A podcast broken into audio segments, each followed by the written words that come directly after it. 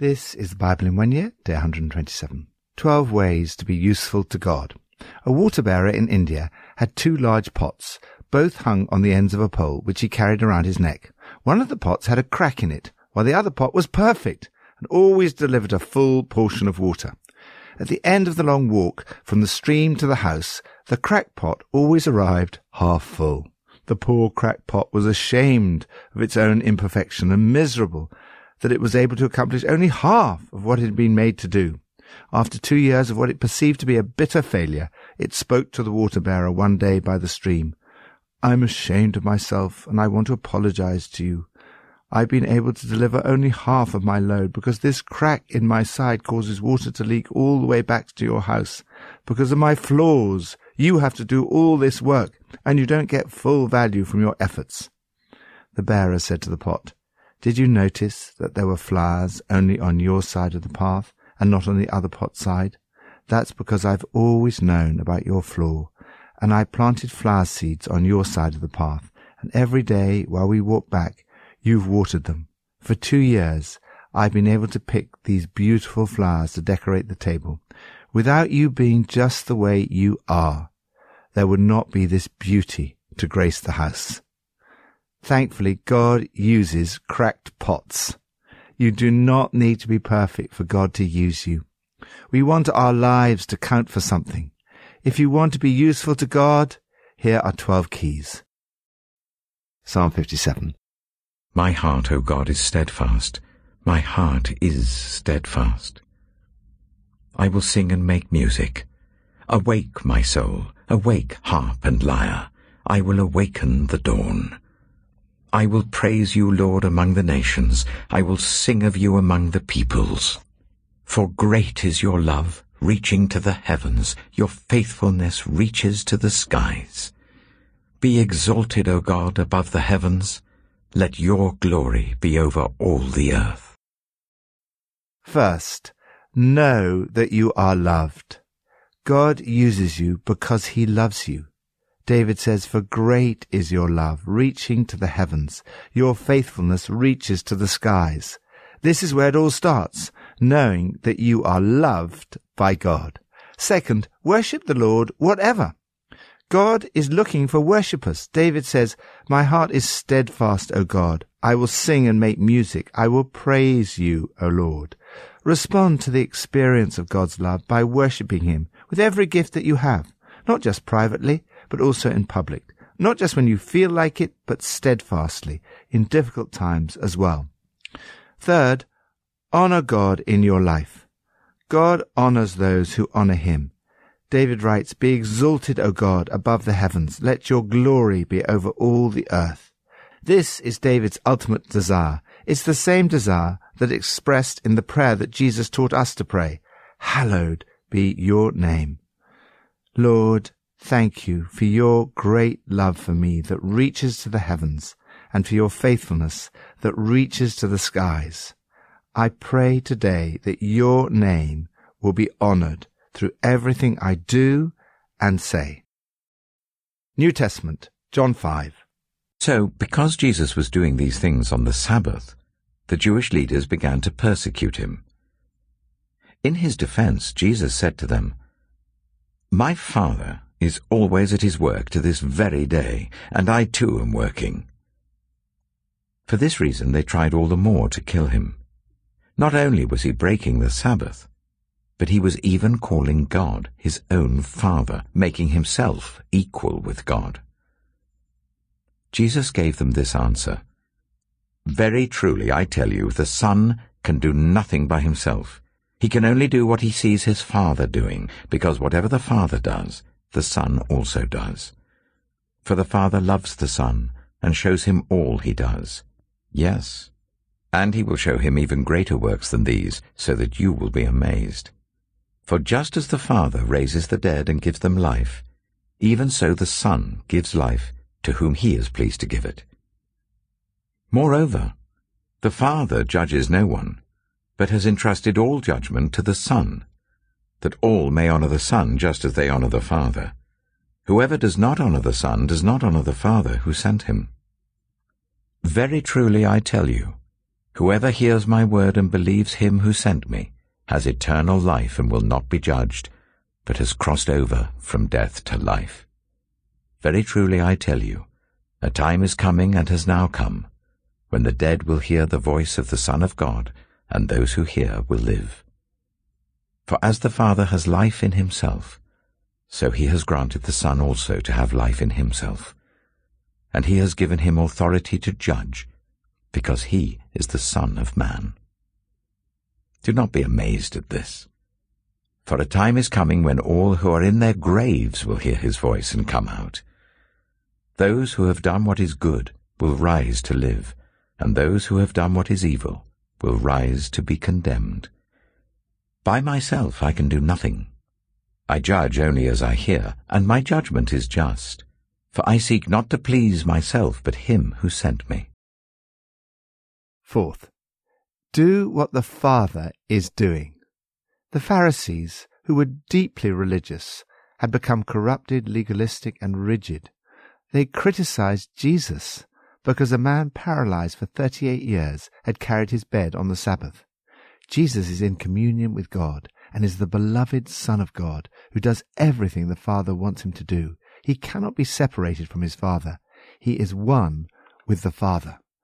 Jesus is God. He was even calling God his own Father, making himself equal with God. Yet, Jesus is also the obedient Son of his Father. He said in response to those who wanted to kill him, I tell you the truth, the Son can do nothing by himself. He can only do what he sees his Father doing, because whatever the Father does, the Son also does. Rather than initiating your own plans and asking God to bless them, try to see what God's plans are and join in. Fifth, listen to God. The people of God got themselves into trouble, as we see in today's Old Testament passage, because they did not listen to God. Jesus says the key to life is to listen to Him and believe. I tell you the truth, those who hear my word and believe him who sent me have eternal life and will not be condemned. They have crossed over from death to life. Even Jesus says, I can't do a solitary thing on my own. I listen, then I decide. Sixth, do all the good you can. You cannot earn your salvation by doing good. However, the evidence of a life of faith is a life of doing good. Jesus himself, we're told, went around doing good. Jesus says, For a time is coming when all who are in their graves will hear his voice and come out. Those who've done good will rise to life, and those who've done evil will rise to be condemned. As Barack Obama said, don't wait for good things to happen to you. If you go out and make some good things happen, then you'll fill the world with hope and you will fill yourself with hope. Seventh, seek to please God. I find this one of the hardest things to even begin to put into practice. It seems so natural to seek to please myself. Jesus said, I seek not to please myself, but him who sent me. To live a life of seeking to please God involves a complete U-turn. It's not only a one-off U-turn, but it's something you have to try to put into practice every day. It's not easy. Father, help me to listen to your voice, to discern what you're doing and to join in, not seeking to please myself, but rather seeking to please you. Old Testament, Judges 6 and 7. The Israelites did evil in the eyes of the Lord, and for seven years he gave them into the hands of the Midianites. Because the power of Midian was so oppressive, the Israelites prepared shelters for themselves in mountain clefts, caves, and strongholds. Whenever the Israelites planted their crops, the Midianites, Amalekites, and other eastern peoples invaded the country. They camped on the land and ruined the crops all the way to Gaza, and did not spare a living thing for Israel, neither sheep, nor cattle, nor donkeys. They came up with their livestock and their tents like swarms of locusts. It was impossible to count them or their camels they invaded the land to ravage it. Midian so impoverished the Israelites that they cried out to the Lord for help. When the Israelites cried out to the Lord because of Midian, he sent them a prophet who said, This is what the Lord, the God of Israel, says. I brought you up out of Egypt, out of the land of slavery. I rescued you from the hand of the Egyptians, and I delivered you from the hand of all your oppressors. I drove them out before you and gave you their land. I said to you, I am the Lord your God. Do not worship the gods of the Amorites in whose land you live. But you have not listened to me. The angel of the Lord came and sat down under the oak in Ophrah that belonged to Joash the Abiezrite, where his son Gideon was threshing wheat in a winepress to keep it from the Midianites. When the angel of the Lord appeared to Gideon, he said, The Lord is with you, mighty warrior. Pardon me, my lord, Gideon replied, but if the Lord is with us, why has all this happened to us? Where are all his wonders that our ancestors told us about when they said, Did not the Lord bring us up out of Egypt? But now the Lord has abandoned us and given us into the hand of Midian. The Lord turned to him and said, Go in the strength you have, and save Israel out of Midian's hand. Am I not sending you? Pardon me, my lord, Gideon replied, but how can I save Israel? My clan is the weakest in Manasseh, and I am the least in my family. The Lord answered, I will be with you, and you will strike down all the Midianites, leaving none alive. Gideon replied, If now I have found favor in your eyes, give me a sign that it is really you talking to me. Please do not go away until I come back and bring my offering and set it before you. And the Lord said, I will wait until you return. Gideon went inside, prepared a young goat, and from an ephah of flour he made bread without yeast. Putting the meat in a basket and its broth in a pot, he brought them out and offered them to him under the oak. The angel of God said to him, Take the meat and the unleavened bread, place them on this rock and pour out the broth. And Gideon did so. Then the angel of the Lord touched the meat and the unleavened bread with the tip of the staff that was in his hand. Fire flared from the rock, consuming the meat and the bread. And the angel of the Lord disappeared. When Gideon realized that it was the angel of the Lord, he exclaimed, Alas, sovereign Lord, I have seen the angel of the Lord face to face. But the Lord said to him, Peace, do not be afraid. You are not going to die. So Gideon built an altar to the Lord there and called it The Lord is Peace. To this day it stands in Ophrah of the Abiezrites. That same night the Lord said to him, Take the second bull from your father's herd, the one seven years old. Tear down your father's altar to Baal, and cut down the Asherah pole beside it. Then build a proper kind of altar to the Lord your God on the top of this height. Using the wood of the Asherah pole that you cut down, offer the second bull as a burnt offering. So Gideon took ten of his servants and did as the Lord told him. But because he was afraid of his family and the townspeople, he did it at night rather than in the daytime. In the morning, when the people of the town got up, there was Baal's altar demolished, with the Asherah pole beside it cut down and the second bull sacrificed on the newly built altar. They asked each other, Who did this? When they carefully investigated, they were told, Gideon, son of Joash, did it. The people of the town demanded of Joash, Bring out your son. He must die because he has broken down Baal's altar and cut down the Asherah pole beside it. But Joash replied to the hostile crowd around him, Are you going to plead Baal's cause? Are you trying to save him? Whoever fights for him shall be put to death by morning. If Baal really is a god, he can defend himself when someone breaks down his altar. So because Gideon broke down Baal's altar, they gave him the name Jerubbaal that day, saying, Let Baal contend with him. Now all the Midianites, Amalekites, and other eastern peoples joined forces and crossed over the Jordan and camped in the valley of Jezreel. Then the Spirit of the Lord came on Gideon, and he blew a trumpet, summoning the Abiezrites to follow him. He sent messengers throughout Manasseh, calling them to arms, and also into Asher, Zebulun, and Naphtali, so that they too went up to meet them.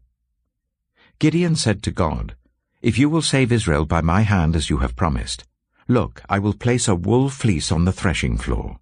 If there is dew only on the fleece and all the ground is dry, then I will know that you will save Israel by my hand as you said. And that is what happened. Gideon rose early the next day. He squeezed the fleece and wrung out the dew, a bowlful of water. Then Gideon said to God, Do not be angry with me. Let me make just one more request. Allow me one more test with the fleece, but this time make the fleece dry, and let the ground be covered with dew. That night God did so. Only the fleece was dry. All the ground was covered with dew. Judges chapter 7 Early in the morning, Jerubbaal, that is Gideon, and all his men camped at the spring of Harod. The camp of Midian was north of them in the valley near the hill of Moreh. The Lord said to Gideon, You have too many men. I cannot deliver Midian into their hands, or Israel would boast against me. My own strength has saved me. Now announce to the army, anyone who trembles with fear may turn back and leave Mount Gilead. So twenty-two thousand men left, while ten thousand remained. But the Lord said to Gideon, There are still too many men. Take them down to the water, and I will thin them out for you there. If I say, This one shall go with you, he shall go. But if I say, This one shall not go with you, he shall not go. So Gideon took the men down to the water. There the Lord told him, Separate those who lap the water with their tongues as a dog laps, from those who kneel down to drink. Three hundred of them drank from cupped hands, lapping like dogs. All the rest got down on their knees to drink.